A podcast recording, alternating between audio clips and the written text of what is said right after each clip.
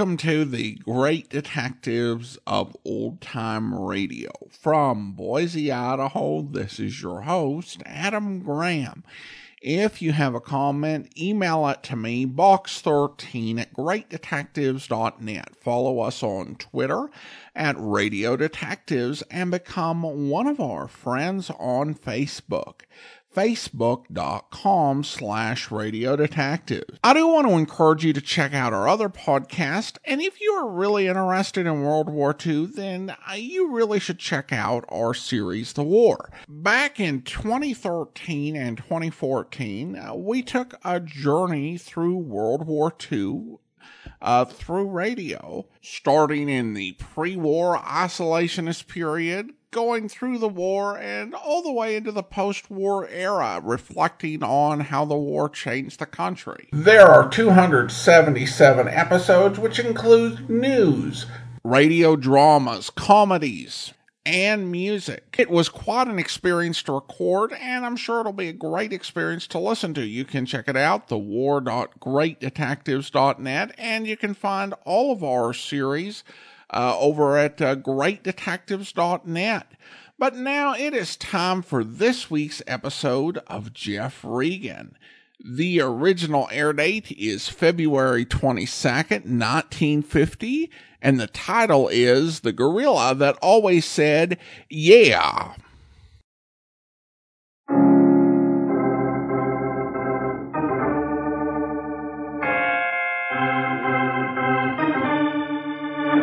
My name's Regan. I work for Anthony J. Lyon Detective Bureau. They call me the Lion's Eye.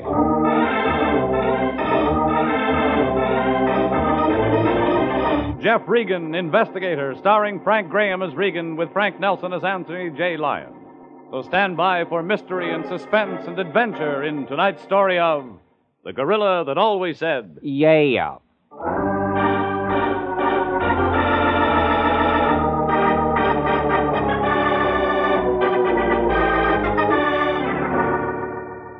There was a whole menagerie in this one a giraffe, an elephant, and a gorilla that always said, yeah, yeah. It didn't take place at the Griffith Park Zoo like you might think. We played this one out along the Sunset Strip, the stretch of big time movie agents' offices, Mocambo, Ciro's, specialty shops, and razzle dazzle that ties Beverly Hills to Hollywood with tinsel tape. It started, as these things sometimes do, in my boss's office, the Lyon Detective Bureau. Now, now, just sit down, Jeffrey, and stop pacing the office floor. You know what carpeting costs. Sure, sure. Okay, Lion, give it to me again. And slow. Jeffrey, you know there's nothing I wouldn't have you do for money. You topped yourself this time. One hundred dollars, Jeffrey. As Anthony J. Lyon, president of the Lyon Detective Bureau, I felt it my duty to take the case. What did she say exactly? Exactly. Well, uh, this charming young lady, uh, Annabelle, I believe she said her name was, phoned us and offered to pay $100 if we, uh, that is, if you, Jeffrey, Yeah? uh, would recover her stolen property. The poor dear thing had been victimized. A little something was uh, stolen from her this morning. Her giraffe. Annabelle happened to mention where the theft of this uh, little something took place. Yes, yes, she said it was somewhere along the Sunset Strip, uh, behind an advertising billboard of some kind or other. Uh, uh, but, Jeffrey, you can get the minor details from her when you see her. Sure, I can. Jeffrey, you are going to see her. Oh, yeah. Give me the address. Yeah, well, um, Annabelle said she thought it'd be better if you met her someplace else. Uh, She had an idea that her place may being wa- uh, be being watched, you see. Where, for instance, else, Fatso? Well, uh, she suggested the, the Teensy Tea Shopette on the Sunset Strip. All right, phone her up and tell her I'll be there in 40 minutes. Oh, Lion, Uh, Yes? she didn't give you anything else? Uh, Well, uh, yes, there was one thing more, Jeffrey. Uh, Spill. Uh, I believe she did happen to mention that the stolen giraffe was uh, blue. Oh, that's okay then. I was scared for a minute this was going to turn out to be a screwy case.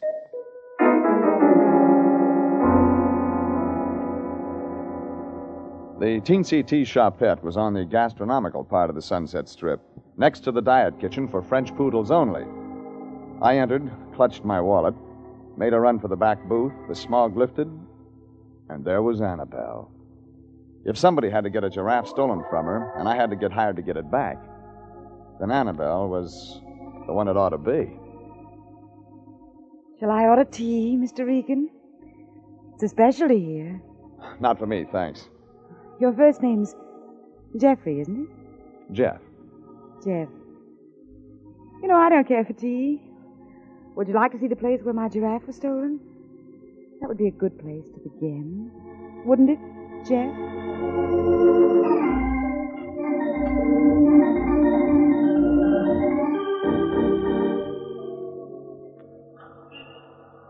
This the place where your giraffe got stolen, Annabelle? Here, behind this billboard? Yes. Here where nobody could see, Jeff. Yeah. I see what you mean. Jeff, come here. Oh, Jeff.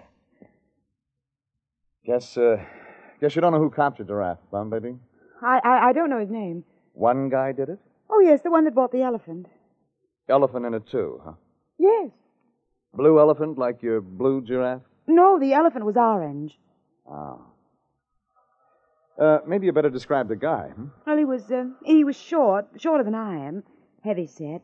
He has a bald spot, and, oh, yes, his voice was, well, it was strange, hoarse, and, well, you might say it was cracked. Anything else? Well, naturally, I was bewildered, Jeff, having my giraffe stolen on the Sunset Strip in broad daylight. Naturally. So I hardly really noticed. Yes, I do remember one other thing. He kept saying, yeah. I, I mean, whenever he meant to say yes or so what or anything, he'd say, yeah. Well, that's something to start on. Maybe I can find him. And the way I get it is you'll pay a hundred bucks, and I'm supposed to get back the giraffe. It's worth a lot of money, Jeff. Four or five thousand dollars. Johnny Grote couldn't have known what he was doing when he sold it to me for fifty dollars. That Johnny Grote. Yes. The Johnny Grote? Yes, Jeff. You know who Johnny Grote is, baby. Well, of course I'd. Oh, you mean what he does on the side? On the side. Well, from my point of view, I suppose most people, the fact that he's sort of, sort of a gangster, something like that, is more important. It is. Jeff, we'll drive over to Johnny Grote's. Then you'll see.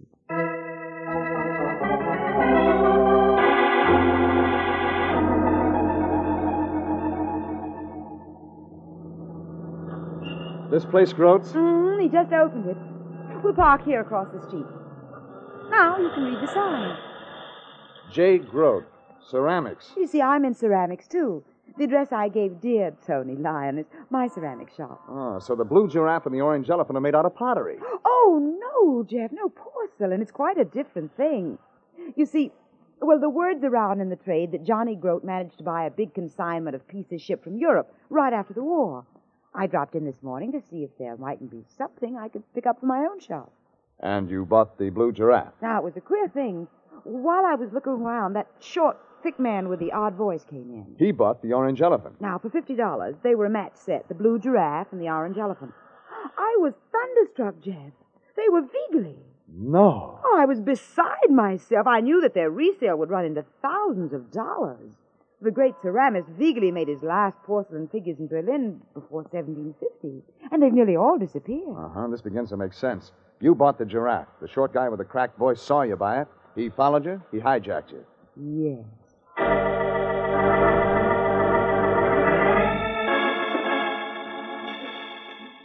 Annabelle drove off, and I went across the street and into Johnny Grote's ceramic shop. Looked like any other ceramic shop. One guy behind a counter, not Johnny Grote. I knew what he looked like from the pictures in the papers. But this guy was tall, skinny, built like Honest Abe Lincoln. Only from the oily face, you'd think that maybe they left out the honest. He came up to me. Yes, sir. May I help you, sir? One of these exquisite Italian Capodimonte pieces, perhaps? I'm a private detective, Regan, Lyon Detective Bureau. I'm here on business. I see. You want a Johnny Grote salesman? Not exactly. A pardonable mistake on your part, of course. Thanks. You see, sir, Mr. Grote has only recently gone into the ceramics business. Until recently, he was in uh, other business. I read in the papers. Yes. Well, naturally, Mr. Grote knows very little about ceramics. He acquired a warehouse of stock and engaged me to manage his introductory sale. I happen to be everyday a giveaway Wilkins, sir. Is that so? Ceramics expert, auctioneer, stock liquidator. Yeah, what I came in about, Wilkins. Yes? A client of mine bought a porcelain animal figure here this morning. Blue giraffe. Oh, yes. Yeah. You sell it to her? As a matter of fact, I did. Well, she got a few blocks up the street and somebody hijacked it. Dear me, no. Yeah. You remember selling an orange elephant to a guy just before you sold her the blue giraffe? Uh, yes, a short, stocky man. Remember anything else about him? Know his name? No, I don't know his name, and I. Well, I did think he was an odd person to be buying a ceramic figure. Uh, not quite, uh, couth, you know. You mean he was a mug? You might put it that way. Thanks. Johnny Grote got an office in the back of the shop? Well, well yes, he has. I'll see you. Uh, Mr. Regan, don't go back there. Oh, no? Why not? Well, Mr. Grote's uh, uh, difficult. Very difficult. Even dangerous, you might say. Thanks, Wilkins, for the tip. I went back. Left every day a giveaway Wilkins trying to put his eyes back in his head. They'd popped out. Johnny Groat's office was at the back of the ceramic shop, but 250 pounds of strong arm was leaning against the wall by the door, reading the racing form. I went up to it, asked it what it liked in the seventh at Hialeah. It could talk. Gump. Yeah? I like Dora's sweetheart. Uh-uh. Well, So I don't know about horses. I lag quarters like a real demon, though. You got a two bit piece on you? Yeah. You care to lag? Uh-huh. Okay. I'll lag first, then you lag. Uh, for that crack in the floor there by the other wall. Huh. I lagged a quarter. He lagged a quarter. By a strange accident of fate, he won. He went over to pick up the two bit pieces, and I went into Johnny Groat's office. What? Who are you? Oh, my name happens to be Regan. They call me the Lion's Eye. Well, beat it. Oh, now, Johnny, I'm just doing my job. I'm trying to find a blue giraffe. Are you nuts? Ah, I thought you might know something about it. Or an orange elephant. Listen, Regan, Johnny Groat's reformed. From now on, he's a straight guy. He don't hurt nobody. Only give him time to get in a habit, will you? Okay, Johnny. I just wonder if you happen to number among your henchmen a short, squat guy with a cracked voice. Get out of here, Regan. Sure, Johnny. Well, you mind if I go out the side way? Fell in front of the door I came in. It might be sore at me.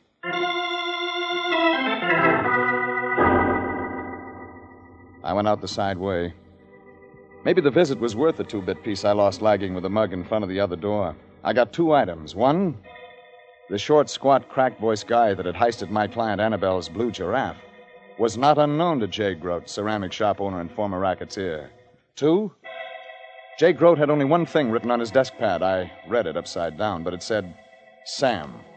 That was followed by a phone number Sunset 931. The last two numbers were torn off. I went out the side door and started up the alley in back of Grote's shop. That was when something happened. The Southern Cal Chamber of Commerce was going to have to hush up. Footsteps came up behind me fast. And then all of a sudden, a big, bright, high octane February California sun went out.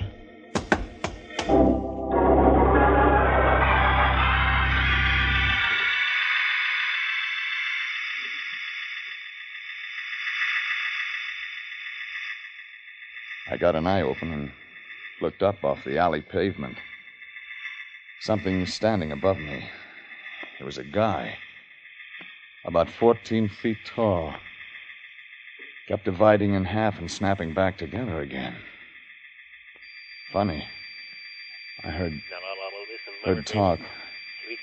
All I could make out was a name. Name Murphy. Murphy. Murphy.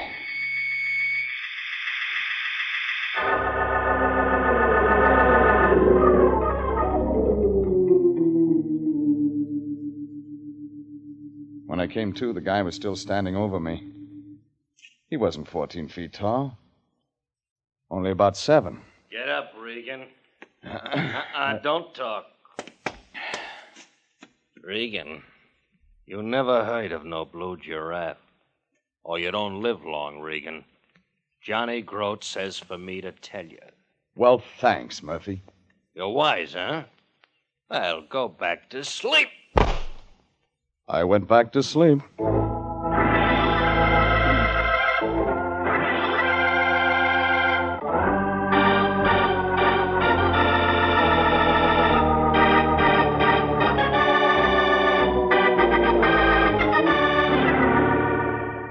I started on the trail of a blue porcelain giraffe worth four or five thousand dollars. I did fine. Three hours after I took the case, I had A, an order from Johnny Groat, ceramic shop owner and former mobster, to drop the case or turn up dead. B, two lumps on the head administered by one Murphy. C, description of a short, squat person unknown that had a cracked voice and the habit of saying ya ya and had copped the giraffe from my client. D, half a telephone number.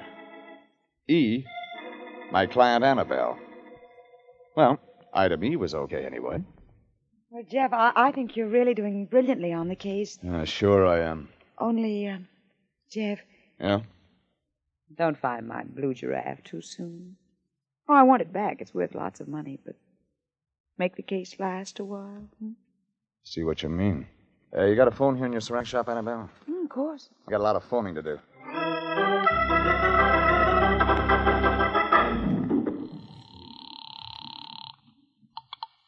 Anthony J. Lyon speaking. Lion, I got a big job for you tonight. Jeffrey, you know this is the evening I take my French lesson. Parle français ce soir, Lion. What's that? French. Oh. Oh. Well, what does it mean, Jeffrey? Means no French lesson for you tonight, Fatso. You got work to do. Now, Jeffrey, why do you always put all the work on me? Yeah, why do I? Look, Fatso, I want you to do some phoning. Dial Sunset 93100. Yes? And then dial Sunset 93101. Then dial Sunset 93102. Hey, Jeffrey, is this your idea of a joke? After you get up to Sunset 93109, start with Sunset 93110. Sunset 93111. You get the idea? Jeffrey, this is absurd. Keep it up to Sunset 93199 if you have to. But if a guy answers with a cracked voice that says, yeah, yeah, tell him you're the phone company. You want to check his address against the files. Then phone me and give me the address. And where will you be all this time, Jeffrey? At the Seaside Rendezvous, Lion. Imperiling life and limb for the Lyon Detective Bureau.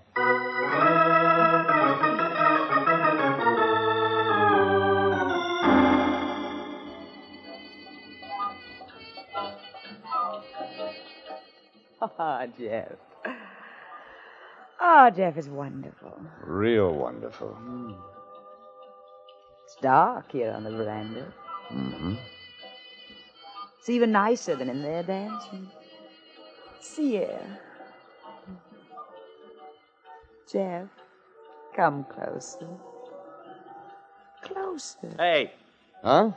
sorry to bother you at a crucial moment, like you might say, but you're wanted on the phone. Oh, uh, oh, you're the waiter. Phone. Yeah. Yeah. Oh, yeah, phone. Yeah. yeah, I'll be right there. Right, right there with. This way, sir.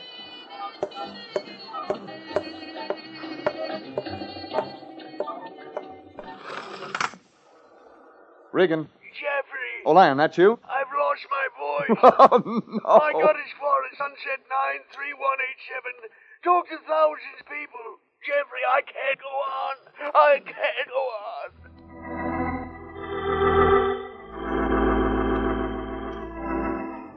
The Lion gave his vocal cords for the cause, but didn't get anybody with a cracked voice that said, yeah, yeah. So that left it up to me. I took Annabelle home, went to a phone booth with a handful of nickels, and started in at Sunset 93188. I was luckier than the Lion. I was only on my second back at nickels when. Yeah, yeah. This is the telephone company calling. Yeah, yeah. We'd like to have the street address at this number, please, to check against a. So I had a hamburger, listened to a couple of records on the jukebox, and tried again. Dialed the same number. Yeah, yeah. Sam, Yeah, yeah. uh, this is Murphy. Murphy, you don't sound like yourself. Sam, look, I gotta see you. Things are getting hot. Yeah, yeah. Yeah, I gotta meet you right away. Can't come to your place, too dangerous. Yeah. Yeah, so how about Ocean Park Pier? It'll be closed up this late. Yeah. Yeah, well, make it fast, Sam. Stand under the third street lamp on the boardwalk that leads into the midway. I'll come there.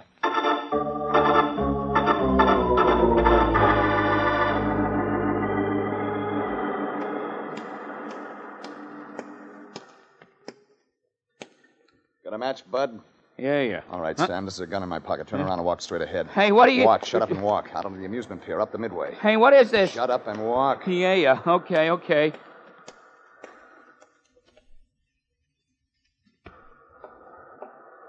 Pier deserted. Nobody out there. Dark, empty booths, fronts pulled down. Tunnel of joy, a black mouth. Surf against the piles under the pier. Girders of the amusement rides, jutting skeleton bones in the moonlight. Okay, this will be all right. We can talk here. Uh, who are you, mister? Skip that. Or, uh, you can call me Murphy if you want to. You was the one that phoned. Yeah, yeah. Uh, I didn't think it was Murph. hey, hey, was I a sap? I ain't no good at this mobster business. You, uh, work for Grote, don't you? Yeah, yeah. Well, this morning you pulled a grab on a blue porcelain giraffe. Yeah, yeah, yeah, yeah, sure. I... Hey, mister. Talk. Well, I don't know exactly what you got in mind getting me out here, but if it's like I was reading in the papers, I mean, if you're a guy from the East or something, well, I got points one and two to make Baron on any decision you might have took to rub me out. Gimme. Point one. Johnny Groat's going straight. All us regular mobsters is on two weeks' notice, and Johnny's lawyer is, is working on what Johnny can do about the special guys like numbers racket experts, which have got non cancelable contracts with Johnny. Point two. Point two. Even if Johnny's conscience can't stand his going back on former obligations, I'm finished in the rackets. I ain't no good, mister. I, I, I done the best I could, but I just ain't suited to the work. Uh, temperamental. Sam, the blue giraffe. Did I heist it off that Judy this morning? Hey, she was pretty. What was the angle behind that heist, Sam? Well, I don't know as it would be ethical for me to say about that. Why, sure it would, Sam. Yeah, yeah? Yeah, now that Johnny Groat's going straight. Yeah, yeah, but that ain't it. I... Hey, there's somebody behind you coming up, mister. Look. Don't try to pull that old one on.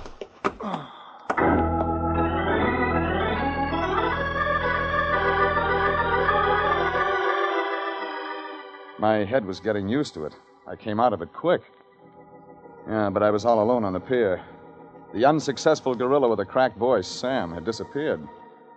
I patted around among the booths a while, came up with nothing. So I phoned police headquarters and gave them a description on Sam. It was past one in the morning, and I went home to my place on Taft. Opened the door and went in. Then, like they say, that was the moment my whole life passed in a flash before my eyes. That's what they say happens the moment before you die.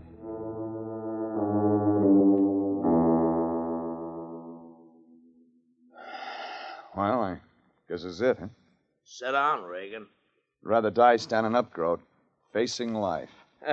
You're quite a kidder, Regan. Well, sit down. I'm sorry I had to break into your place. Don't mention it. Oh, come on. Sit down. Sure. What I mean is, Regan, I'm sorry I had to jimmy your door lock. Sure, I've been on the executive end quite a few years. I ain't jimmied a lock or nothing for years, but guy can't give himself no leeway once he decides to go straight, you know? Oh, I guess not.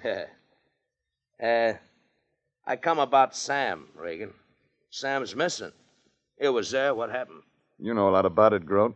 Well, I got guys that's still under contract to me. I get it. Listen, Groat, let's cut playing games. You're going straight, huh? Well, then why the gun in your hand? Oh, oh I was forgetting. Uh, Regan, you better toss your heater on the table, huh? Sure. Eh, I'll just stick it in my pocket, huh, Pally? Thought you might. See? Mine ain't even loaded, Regan. Hey, it's not. Oh, I, I couldn't trust myself to carry it loaded. Old habit might come back on me all of a sudden, like, you know. But the weight of it sort of feels good in the shoulder holster, you know. Guy can't bust off from everything he's used to all at once. Groat, maybe you're on the level. What? Oh, well, sure I am, Regan. And I ain't never had so much trouble. You seen in the papers? Only, Groat, what about the grab job on my client's blue porcelain giraffe? Well, I don't know nothing about that. Murphy said different. I don't know no Murphy. You haven't got a seven foot muscle with a busy blackjack guy named Murphy working for you? Never heard of him. Groat, you're hard to believe.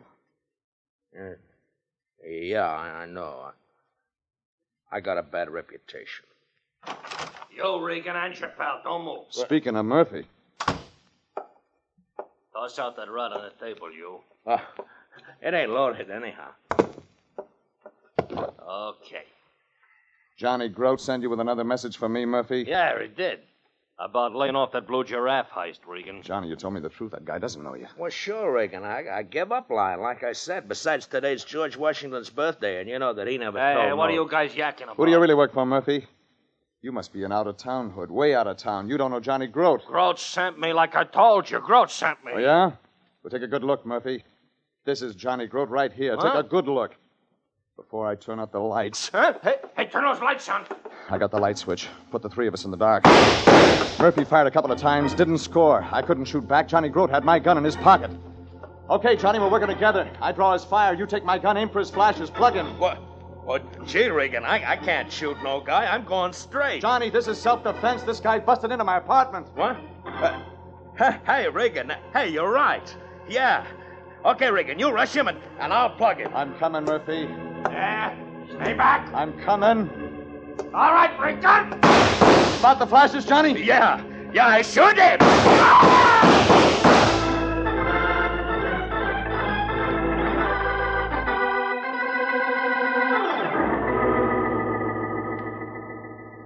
While we waited for the cops and the police ambulance, Grote and I had a chance to talk things over. Johnny had bought a big consignment of ceramic pieces like Annabelle had told me. He didn't know anything about this stuff, so he hired every day a giveaway Wilkins to sell his stock for him. Wilkins was an expert on the value of the stuff. Cops came, hauled what was left of Murphy off. They buttoned Jake Grote up in the wagon. Said they'd have to hold him for questioning. Maybe the story we told them was okay, but they weren't taking any chances on Johnny Grote.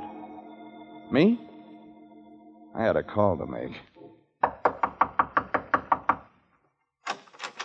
Why, Mr. Regan, why, it's three o'clock in the morning. Step back in, Wilkins. I want to talk. Now, just a Step minute. back, Wilkins, like fast. Well, very well. Mr. Regan, I'm sure I don't know what this is all about. You sold an orange ceramics elephant from Johnny Grote's stock to a guy named Sam, 50 bucks. Well, yes, I did. I tried to make as many sales for Miss Grote as possible, of course. Yeah, sure. Only that ceramics elephant was a German antique. That was worth about 5,000 bucks. You were a ceramics expert. You knew what that was worth. Grote didn't. You hired Sam to buy it for you. Then you'd appraise it way, way low. That was your way of getting it cheap. Uh, Mr. Regan, a statement of that kind had better be backed up with proof. Well, that'll be easy. Who else knew the value of the ceramics pieces? You had tough luck, Wilkins. My client Annabelle saw the sale. She bought the giraffe. That was worth five grand, too. You had to sell it to her for $50, only you had Sam tag her and heist it from her. That way you got both pieces. Uh, Mr. Regan, if the ceramic pieces are valuable, as you say, there might be a handy profit in their resale. That could be divided, eh? You don't have to pay off, Wilkins. I'm already in debt to you. I don't know that I understand that. Three saps on the head you sent me by Murphy. And now it's my turn to pay you back, Wilkins. With interest.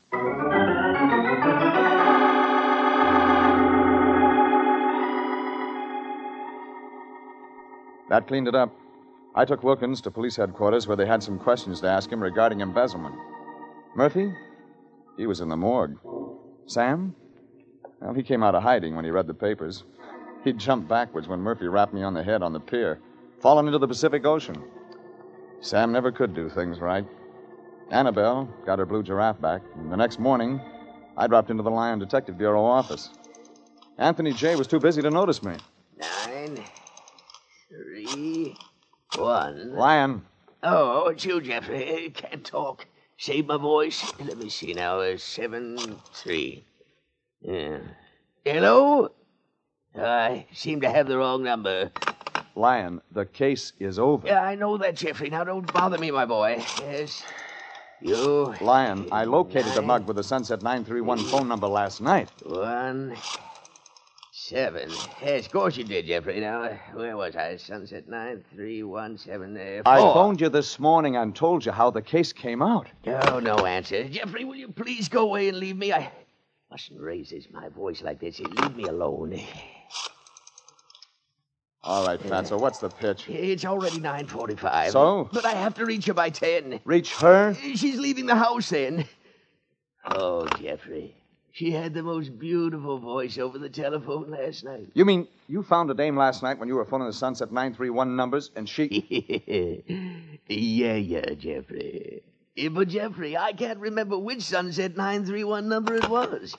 Now, where was I at? Oh, no! Now what? You made me forget where I was. Now I'll have to start dialing those Sunset 931 combinations all over again.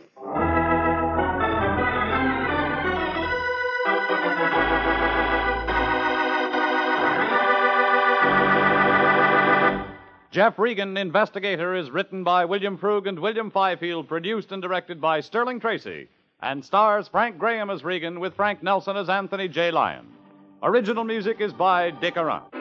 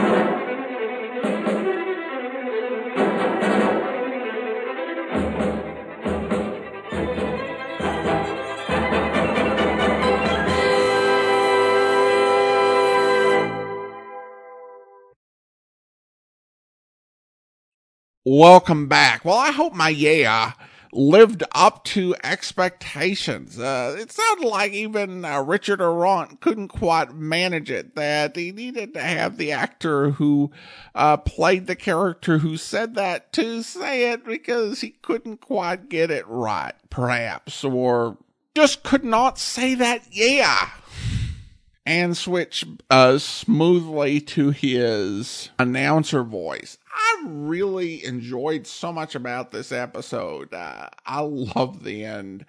I was just laughing at the Lyon trying to uh, find that number. That there was just comedy gold. And a great way to cap what was an interesting episode. So I did have to give the Lyon some credit for truthfulness in his admission at the start of the episode that, yeah, pretty much anything that'll get him money, he'll have Jeff Regan go and do. And now we turn to listener comments and feedback, and we start with an email from Derek. Derek, who writes, been listening to Jeff Regan a lot lately. He has the humor of Casey Crime photographer and the street sense of Joe Friday, but I just realized today uh, that the Lyon eye, Lyon's eye means private eye. I've been listening all this time and thought he was uh, he was like the vision for the lion. Uh, it's having everyone get the punchline of a joke but me. Uh, thanks for all you do and hope you're settled into the new house. Well, thanks so much, Derek.